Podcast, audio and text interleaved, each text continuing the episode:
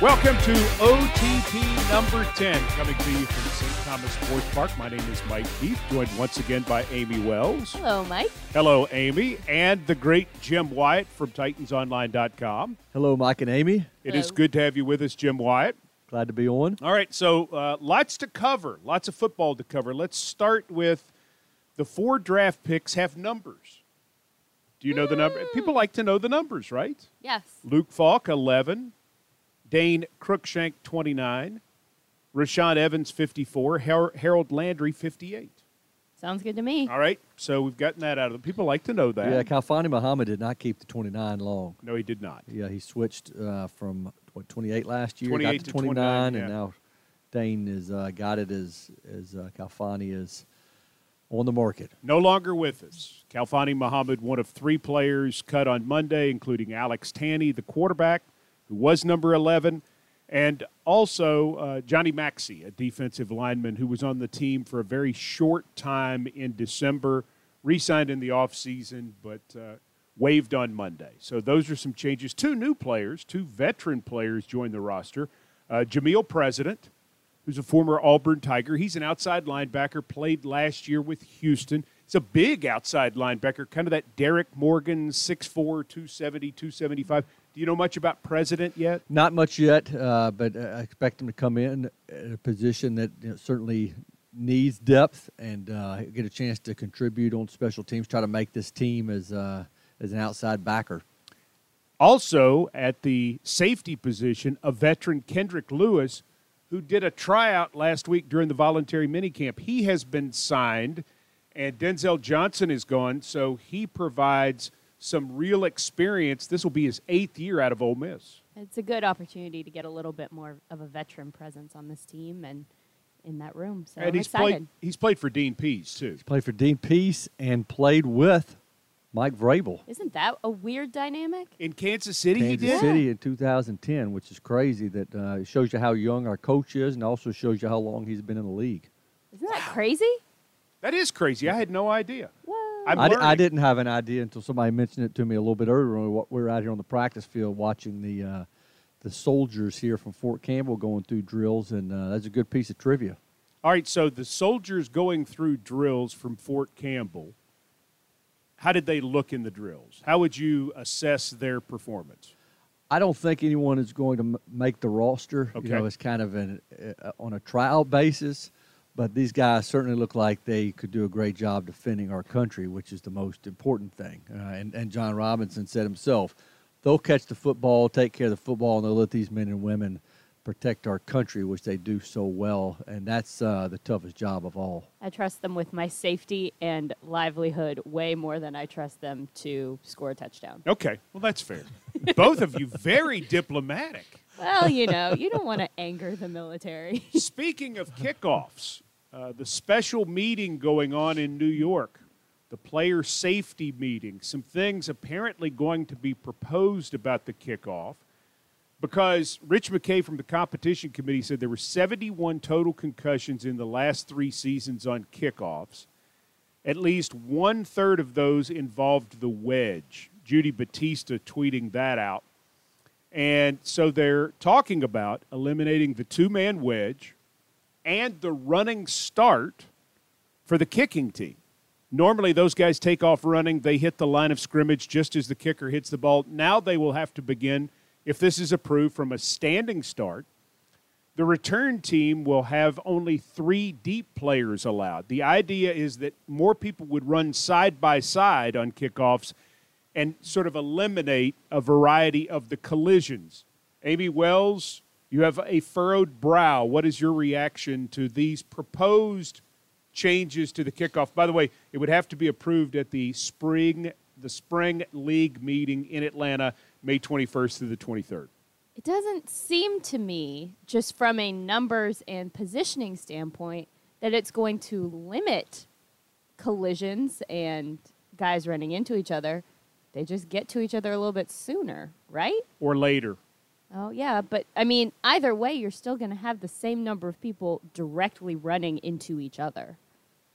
I wonder if eventually, I mean, eventually we're going to get to where the kickoff's eliminated. I mean, the, the more th- things uh, like this and the more talk about player safety, I'm all for player safety. Uh, the only bad thing is, is you know, you potentially could have guys who make the team based on how they perform on special teams, how they perform in these situations. Obviously, you're still going to be able to cover punts. You have guys who are valuable as gunners and and doing things in other aspects, but uh, player safety uh, more and more as, as we go is number one in the minds of uh, the people at the NFL. And you know, we've watched Pro Bowls where there's not a kickoff. We watched, uh, we've we've seen it in other uh, leagues. I wonder if it's coming one day. By eliminating the running start for the kickoff team, are guys starting behind the line of scrimmage? They'll at have the to line of start slightly behind the line of scrimmage, I guess five yards. Would that not be a disadvantage? Well, it, it is to a certain extent. They're not going to have the running start, but they're obviously still going to be running full speed. They just won't have the head start. huh? But I, I think what you're going to see is you're still going to have 60 plus percent of the kickoffs go for touchbacks. Right. Yeah. Aren't we putting a band aid on something that needs surgery? I, I mean, Yeah. listen, I think football is going to be different without the kickoff, but it's coming. We Yeah. the kickoff. And Mark Murphy from the Green Bay Packers said it. He said the kickoff is on a short leash. Why not go ahead? I, I don't want to watch sixty percent touchbacks. I'm not interested in that. That's boring. That's like watching the intentional walk in baseball, which they finally did away with to, to help speed things up, or they've done away with on some levels of baseball. I, I think we're just we're just dancing around it now. Yeah, I do. I mean, I, I see what you're saying, and I do think we're getting there. Uh, you know, there is, you know, you know, a kickoff that results in a team starting inside the ten or the five changes a game, and if you can perfect, uh, you know, kind of one of those pooch kicks where guys can't handle it, and the guy, defense can go down there and the coverage team go down there and make a play. I mean, that can be a big game changer. Nothing more exciting, you know, probably than uh, returning a kick for a touchdown. I mean, that, that's one of the more exciting plays in football. But, But you we see don't that what don't see eight it ve- times a know. year in the Yeah. NFL, and now Yeah. we're seeing we're going through games where it's just okay. We line up, and some young guy with a big leg drives it through the uprights, and and everybody's like, "Oh, okay." I mean, why waste the time lining up? Why not just put the ball on the 25 and let's be done with it? Let's just say because here's the thing that gets me about it, and I don't mean to go on a soapbox, but Here it comes anyway. here it comes anyway. So they tell us there were 71 concussions on kickoffs in the last three years. They say you're five times more likely to get a to get a concussion on a kickoff. No kidding. yeah. really?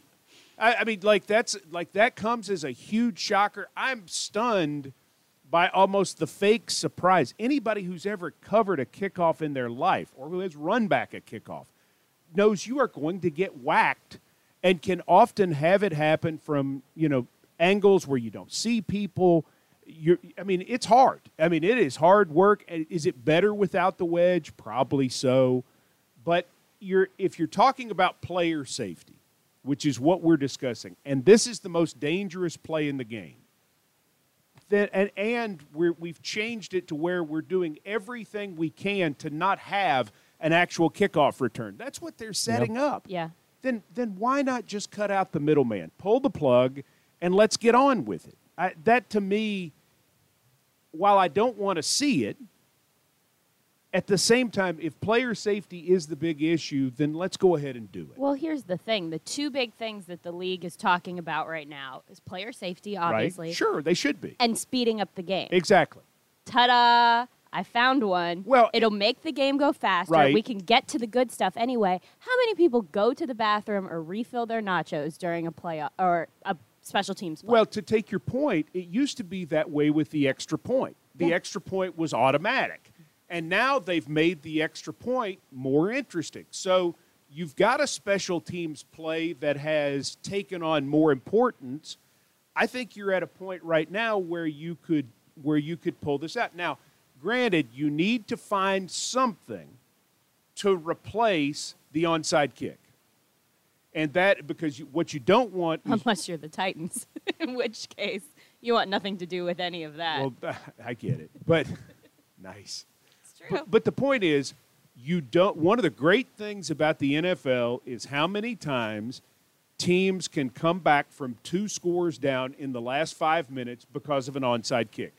So there needs to be some sort of play where the team that is trailing, if they pull within one score, has an option to convert a play and get the ball back. The NFL doesn't want to lose that. I get it. What would that look like, though? I mean, I- Well, there's some talk about do you have a fourth and 10 play from your own 35? And if you convert it, you get to keep the ball. If you don't, the other team takes over on your 35 yard line. Kind of like a make it, take it. A make it take it. Yeah. Exactly. It's Yeah. a it's a ma- to convert it. It's a, to to keep the ball. You've got to make it. But just like what we used to play in the backyard with make Yeah. it take it. huh. That's interesting. Well, the, the first guy who ever really suggested something like that was Greg Schiano when he was the head coach of the Tampa Bay Buccaneers. And at the time, people thought it was just wacky. Yeah, and it sounds wacky to me too. I mean, 'cause, you know, you talk about putting the defense at a disadvantage. Let's say an offense trying to come back has a you know 15 play drive that takes seven minutes off the clock in the last couple of minutes, and then you're faced with one of those scenarios, and you got a defense that's gassed. You know, it's you know puts them in a pretty tough spot, and you're the team that's built the lead. So, I'd have a hard time getting on board with that one. I guess I just don't like all the amendments that we're putting on. Yeah. Either Yeah. I, I'm a person that's kind of like, do it or not do it. Yeah, it's coming one day. I hate to. I mean, in some ways, I hate to see the kickoff, you know, not a part of the game anymore. You know, I think we ought to let you know Lorenzo Neal, Frank Wycheck, and Kevin Dyson vote on that. Which way you think I, they'd vote? Yeah, I agree. and I and listen, and I totally understand where everybody's coming from on that, but as the player safety discussion takes hold, it's not going away, nor should it go away. The game today is much safer than it was 20 years ago. Thank goodness. And as the concern for this improves and you know the figure comes out that you're more likely to much more likely to get a concussion because people think it's just the ball carrier. They don't realize because most people watch the football. yes. And so they don't realize some of the full speed licks that you have going on away from the football. And those are the guys that get the concussions. It's not generally the kick returner. Yeah. Oh, those are brutal. I mean, at least the wedge part of it. I, I, you know, back in the day, you know, you had four or five guys line up on the wedge, and you have guys running full speed that just launch themselves into those guys. Well, It- when it- you went to Ryan, you you knew guys who were the wedge buster on the on the high school Yeah. team, and then there's the wedge buster. And generally, the wedge buster was a guy who didn't care much about his safety long term. Nope. Thank goodness you don't have to do that anymore. yeah, that was that was very dangerous. Because I mean, your job was to go in and try to clean those guys out with a cross body block or Yeah. whatever it took. Like trying to knock down bowling pins. Exactly. Yeah. That's a hundred. Okay, well, we could go on, but May the twenty first through the twenty third in Atlanta, something's going to be decided about that. That's a big day. It's also the same owners' meetings uh, where we'll find out where the 2019 and 2020 NFL drafts will be. All right, so Yep. let's start there. You both went to Arlington, AT&T Stadium, the draft. Best part of the scene or the setup there at the draft that's being declared a huge success. What worked best in Arlington last weekend while you were there? Oh gosh, there were so many things that were good. I really enjoyed that it was all in one stadium.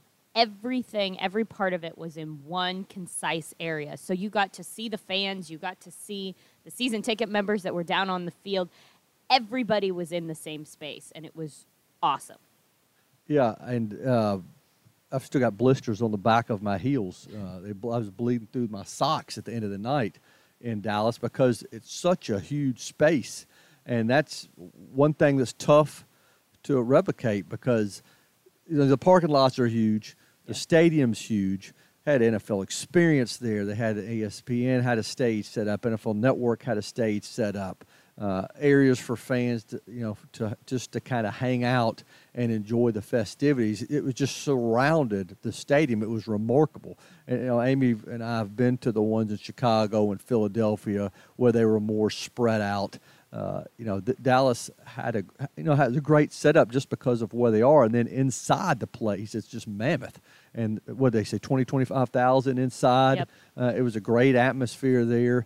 Uh, no, from from every from a logistics standpoint, Dallas was a great place to have it, uh, but you had to walk a lot. Can Nashville replicate the success? I know they can't do it the same way that Arlington did it, but can they replicate the success if Nashville gets it? I think so. I mean, it would look different. I mean, it would be it wouldn't be a setup s- similar to Dallas, just because it would be impossible to have everything surrounding it in the way that Dallas did. But you could have a heck of a spectacle on Broadway.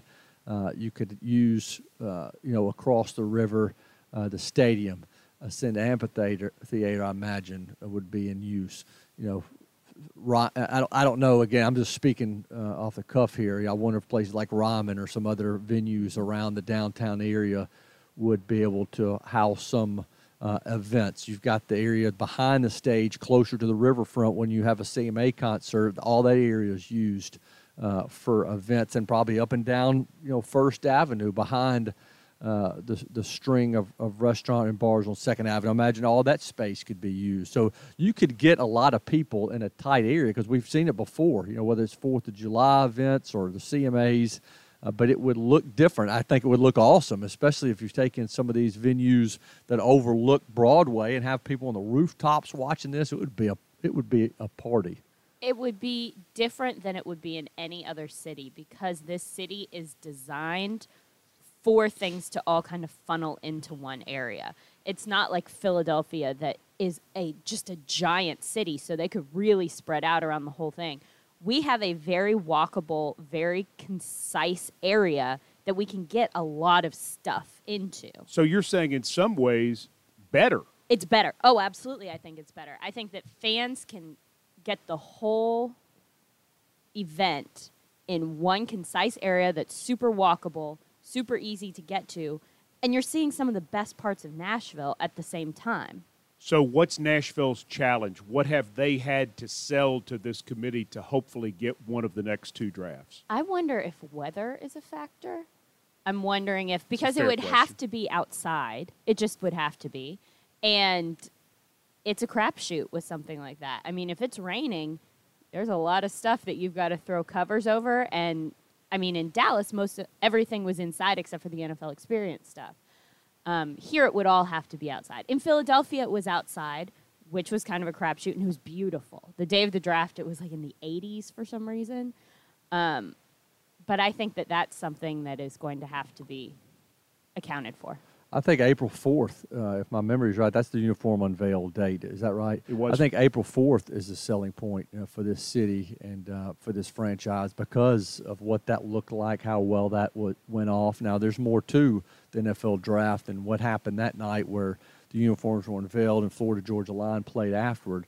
Uh, but I think just the success of that event uh, would, uh, you know, it's going to be hard to beat. I mean, some of these other cities that are in the competition, you know, great cities, uh, uh, but I think Nashville is unique in how they could pull this off, and it would be. I mean, you know, with, with all of the music and the the bar scene and everything that goes on downtown, people love to go to the draft, and we saw, you know, groups of people from every fan base that were there, not only for the inner circle that was inside of the stadium, but you know, just throughout the week, people would flock to Nashville uh, if an, if this event could be held here. Could it put us over the top if we promised to make everybody not boo Roger Goodell? No, I mean, it would with the league, but that would never fly with fans.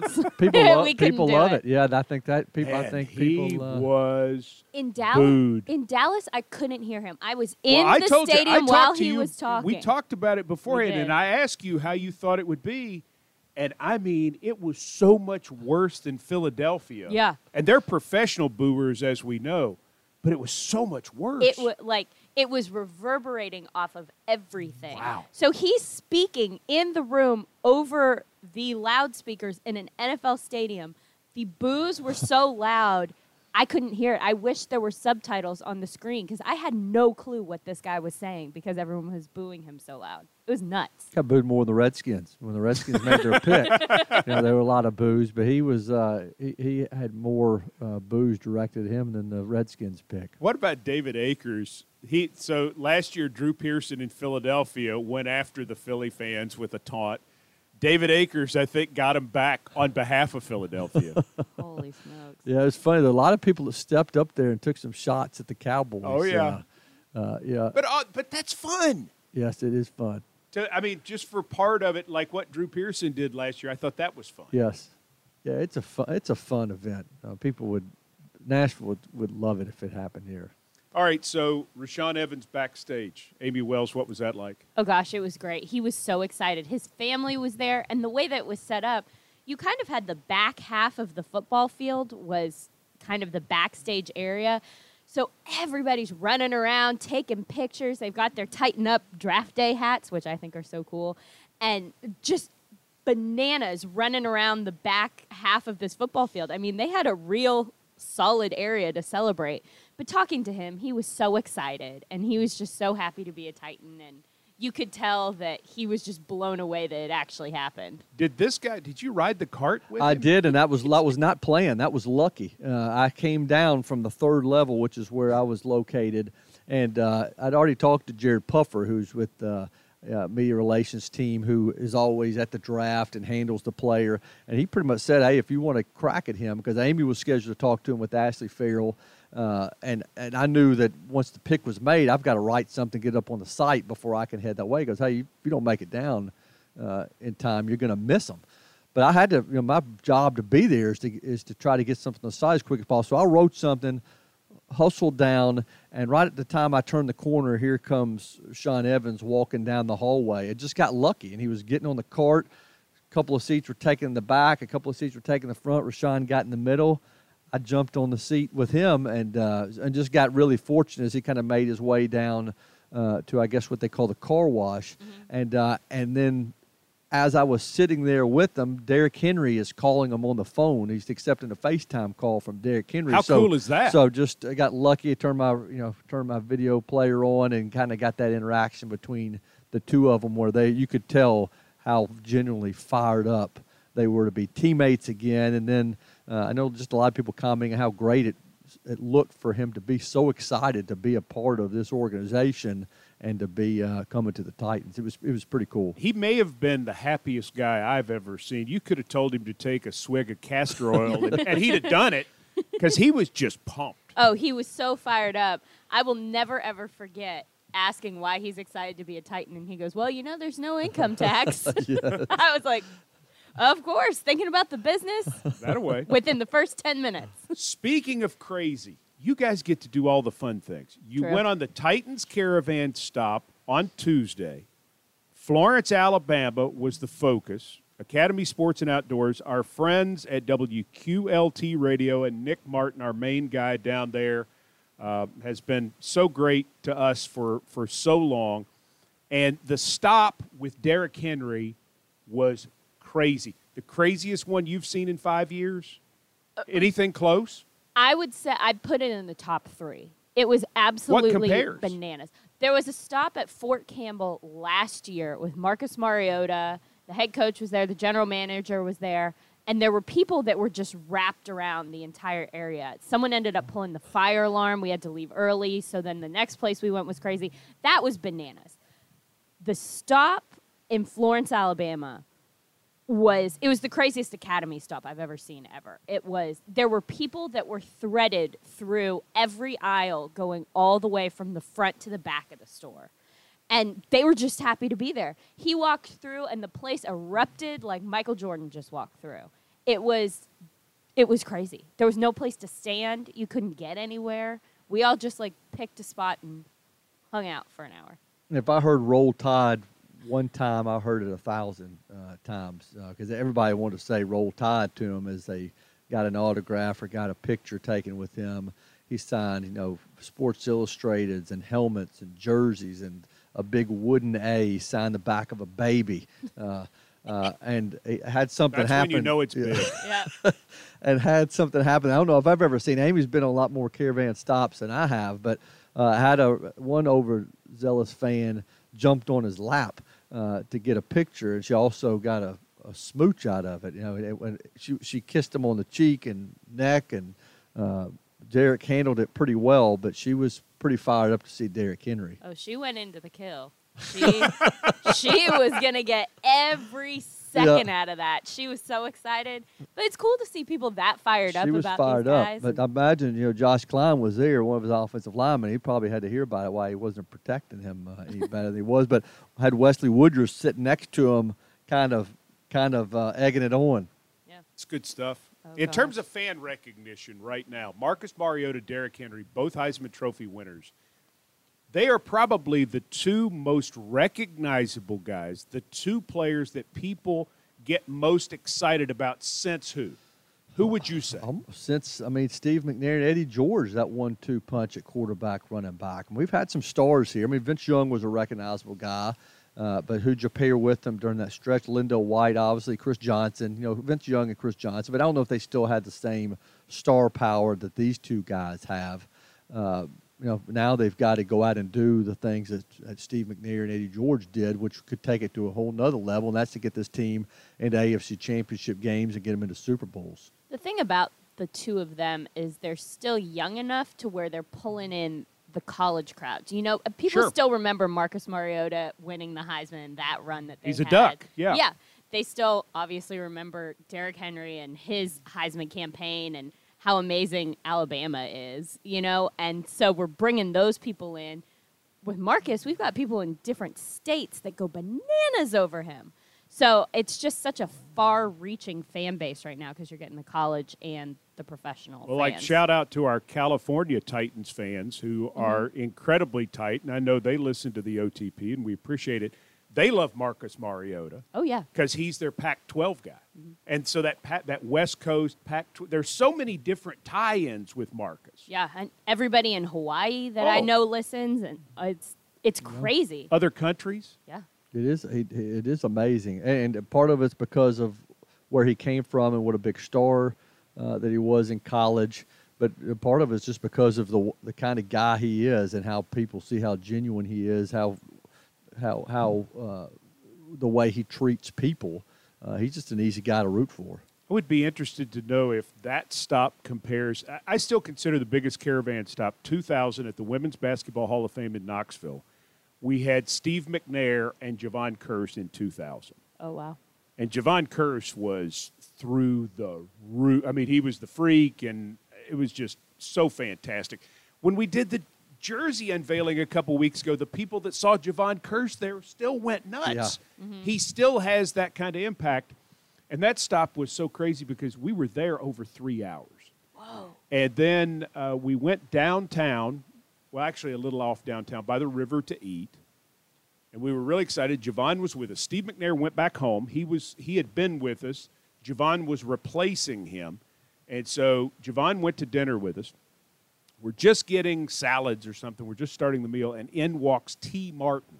well, Tee Martin's the national champion winning quarterback at the University of Tennessee.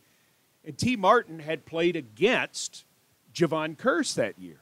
And it's like, wow, Tee Martin is here. This is unbelievable. So he walks in and he speaks to Jevon. And Jevon very politely says, You know, I, I think I'm going to leave with Tee Martin. We're going to go do something.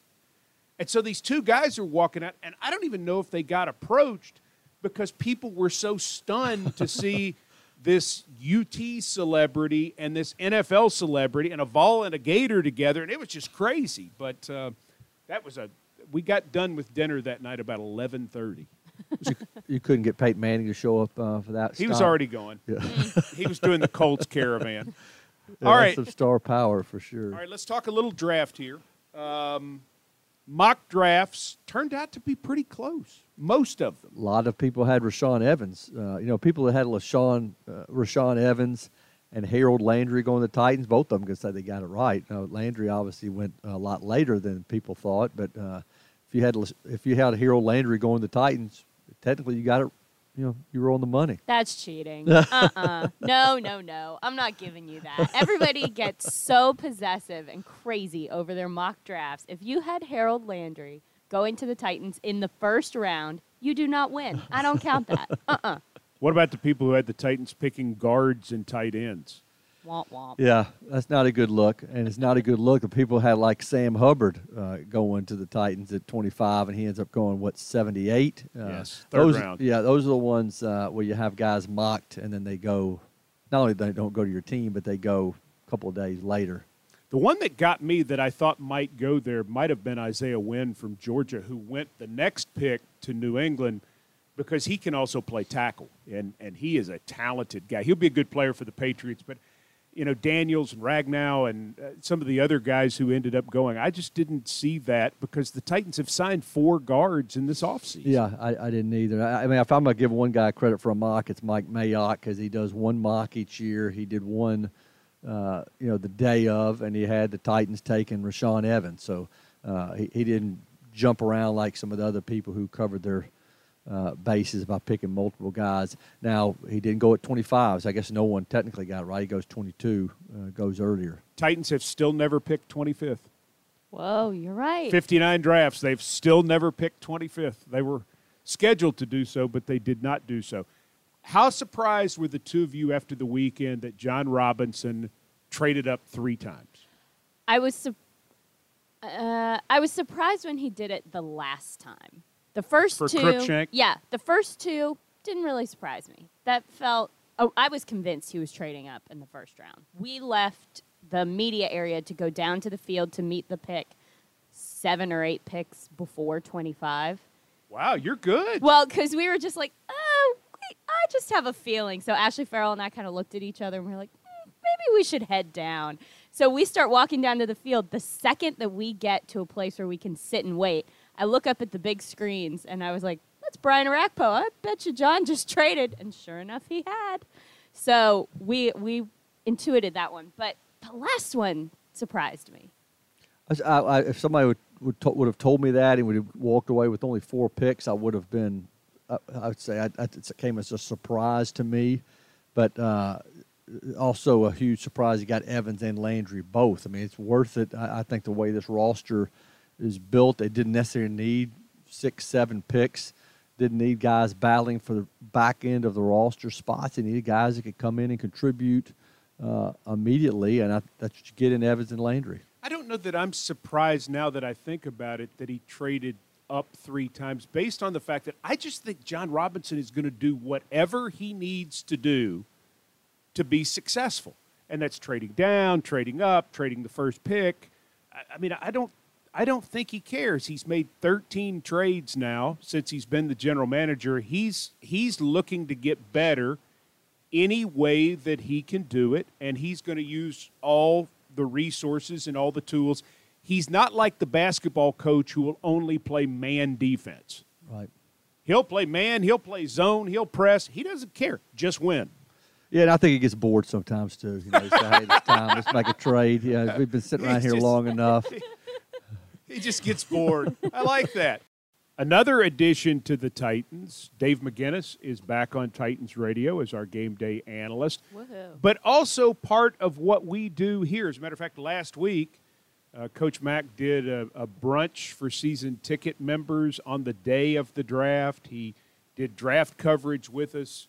He certainly is going to be part of the podcast. Amie, I would imagine he'll be doing things with you for for video content. I'm sure he'll end up on our television programming. Uh, Dave McGinnis is a wealth of knowledge and can really help us in so many different ways here. Exciting to have him back. Oh, absolutely. I'm I'm just so excited that he's back. Kind of sounds like the uh, relative that won't leave the house with all the things that we're gonna have him on. But gosh, I mean, he is just such an amazing resource for us. He's absolutely hilarious and one of the most knowledgeable people in terms of football and every aspect of this business in this game. So uh, I'm just tickled to have him back. And Coach Max sits there and helps me a lot throughout the year, kind of learn. Well, you watch things. film. We I watch film with Coach Mack, which is legitimately the most stressful thing that I do Why? every single week because he yells a lot. Coach Mack does not hold back when we are watching film. He goes in and he'll teach you something, and if you don't remember it or you don't identify it from week to week, Oh, he's yelling at you. He's yelling at me. oh my gosh. I get yelled at for everything and not using the little clicker right. I get yelled at if I don't remember a coverage that we've talked about from a previous week. it is serious business. A lot of times, if we stay late, we'll go out to dinner afterwards because I'm like exhausted. it's like, you can't drive home yet. Let's go get something to eat. or feels bad for yelling at you, so he feels like he has to treat I haven't cried Yeah. yet, but it uh it gets really intense. I mean, it is a way to learn. My ears are smoking because my brain has just been turning for a couple hours. He's a great guy. I mean, he's uh, you know certainly well liked here, as you mentioned, well liked across the league. You know, not only with, with fans, but uh, but got you know people in the media that have dealt with him in the past. Uh, you know, he's a, a great resource to have around the building. Anybody who's in the building uh, when he made that uh, pep talk, I guess, before the Chiefs playoff game uh, in Kansas City remembers that. It's still I still hear about uh, that from people on Twitter who were there that night. That was pretty amazing. Yes, it was. Yes, it was. Well, I had a chance to talk with Coach Mack about the draft, and as we start this, I've asked him about the the things that went on through the three days that surprised him, and he reminded me about some of the topics and some of the questions we laid out before the draft started. You asked about the number of quarterbacks that would be taken in the first round. We both said five. That's exactly what was taken. And we knew that the number of quarterbacks would move people down in the draft. And I, as soon as the Jets took Baker Mayfield, the whole draft process started flipping. It really did. Because most people had Sam Darnold pointed there. And then as you could see the way it and then of course clearly once they Cleveland came in there and and they they they went past Bradley Chubb and took Denzel Ward, then that even caused more movement in that first round. That's the one thing I saw. The number of receivers that did not go in the first round is something that that we both thought might happen. You know, I made a statement earlier on not because I know everything, but just looking at the players that there would be more running backs taken in the first round than there were wide receivers looked at that. And then the number of quality offensive linemen that went later on in the rounds. We talked about there being quality at all positions from round two through round six, and there were. You saw some real contributing players that were taken there, but I felt like the meat of this draft was in those part of the rounds. There were several elite players. There wasn't there weren't 32 elite players, and so that always makes for a very interesting draft. Intel is such a big thing for everybody involved with the draft, including those of us who follow it. You have incredible intel because of your connections. And when the Titans drafted Arizona safety Dane Cruikshank, you turned to somebody you know well to get intel on this player. And it's somebody we know well too, Chuck Cecil, a former Arizona safety who's back with that program.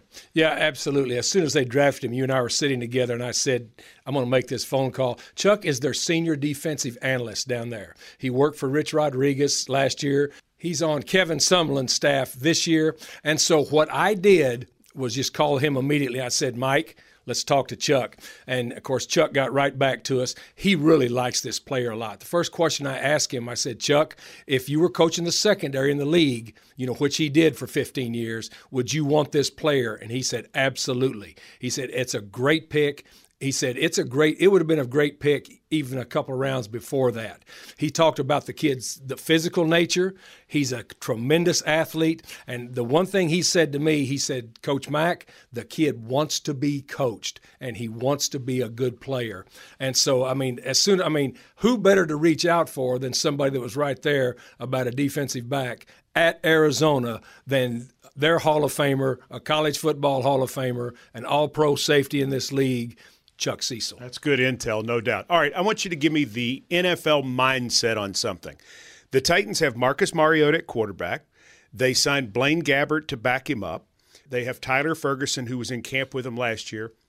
Why draft Luke Falk in the sixth round? What is the NFL mindset behind making a pick of a quarterback late in the draft when you already have four on the roster? Well, Luke Falk was a, was a player that that everybody in this in this draft that did quarterbacks that looked at thought really had a huge upside to him. This guy's a very accurate guy. This guy is a field general.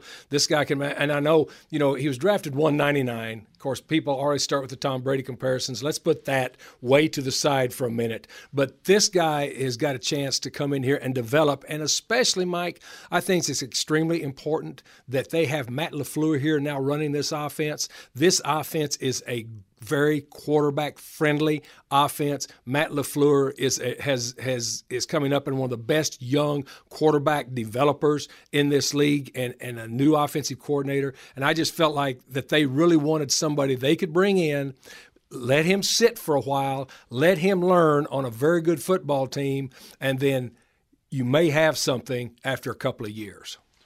Undrafteds. Titans were very attractive to undrafteds overall, did a, a fantastic job bringing in a huge crop. Is that because they're the Titans and they're a playoff team? Is that because they only drafted four guys? Or is it a combination of both? Well, it's a combination of both. And I've been in many of those post draft rooms as to where now it's a mad scramble to get these free agents. And you and I talked during the draft about the fact that what they started to do, you start to call, have your coaches, have your scouts start calling these players, you know, around the fifth round, fourth or fifth round, you know, not saying you won't be drafted, just saying if you are, good luck. We still, you know, we're still looking at you. They've developed these relationships throughout the entire pre draft process, throughout the entire scouting process. Relationships are extremely important in this. I relayed a story to you about, you know, one of my former uh, coaches, you know, that, that I had that had a player at Texas Tech out in West Texas where I still got a lot of connections. You know, we, we got the player just because of that connection. Connections are important. The type of player is very important, but the fact that they only had four draft picks, they can honestly tell the agents. They can tell the agents because you know it, it's like recruiting. They can tell the agents, "Here's who we drafted. Here's what our roster looks like. He comes in here, he has a chance." Because I, you know, and I know Mike. Undrafted players are extremely important because there are a lot of undrafted players playing very well in this league right now and making a really good salary. One of the undrafteds you could certainly see making it from the group of edge pass rushers they're bringing in in this undrafted class. There's that possibility. No, absolutely. And there's going to be an undrafted player that we bring in. I'll say that right now as you and I are sitting here looking at this, you know, before OTAs even start, that's going to be somebody we're looking at at that last cut going, you know what? It's going to really be hard to let this guy go. He might can help us. And then plus, you've got 10 practice squad positions at the end of this whole thing once the roster is set. Some of these guys are going to still be here then, I promise you. Akrum Wadley, running back from Iowa, electric player. Doesn't feel like an every down back, but feels like a guy who could be in a running back core the Titans are going to play more than one running back. They're looking for versatility. This is a player that Titan fans are excited about, and it seems like with good reason. No, there's very good reason, and he fits right into that category because as we start to go through the OTA process, then we start to go through training camp, and you start to go through the preseason. Keep your eye on Akrum Wadley, and there's going to be other of those players that they have signed as undrafted free agents that are going to make a difference at that final cut, Mike. I've just seen it for 30 plus years happen. It happens every year. It's going to happen here again this year. Dave McGinnis, what is your final takeaway from draft weekend for the Tennessee Titans? I told Jon Robinson yesterday in the hallway it's one thing to evaluate players in the draft process. It's another thing to arrange your board in the draft process. But the final piece to that puzzle, if you you can have all of that information and if you don't have somebody in charge that understands how to work the draft that understands the way the national football league works during draft day that doesn't understand what the total big picture is and has a feel for everything going on in the league as it relates to your team and as it relates to that draft board and as it relates to your time on the clock the two moves that he made to go up and get two guys that we had talked about, our fans have talked about, that pundits had talked about, but that real football people knew were very, very good, and I'll say even better than good defensive football players that fit not only on any team, but really fit this team as far as to what they were looking for in this draft.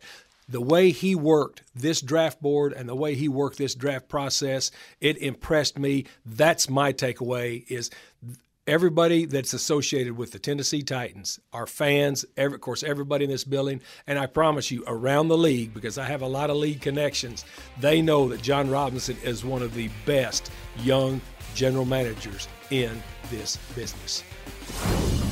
Good stuff from Dave McGinnis with us. Again, he'll be back with us on Titans Radio this year. Amie Wells, Jim Wyatt, thanks so much for being with us. Enjoyed it. Absolutely. The official Titans podcast, OTP 10 in the books. Thanks for joining us. Have a great rest of your day.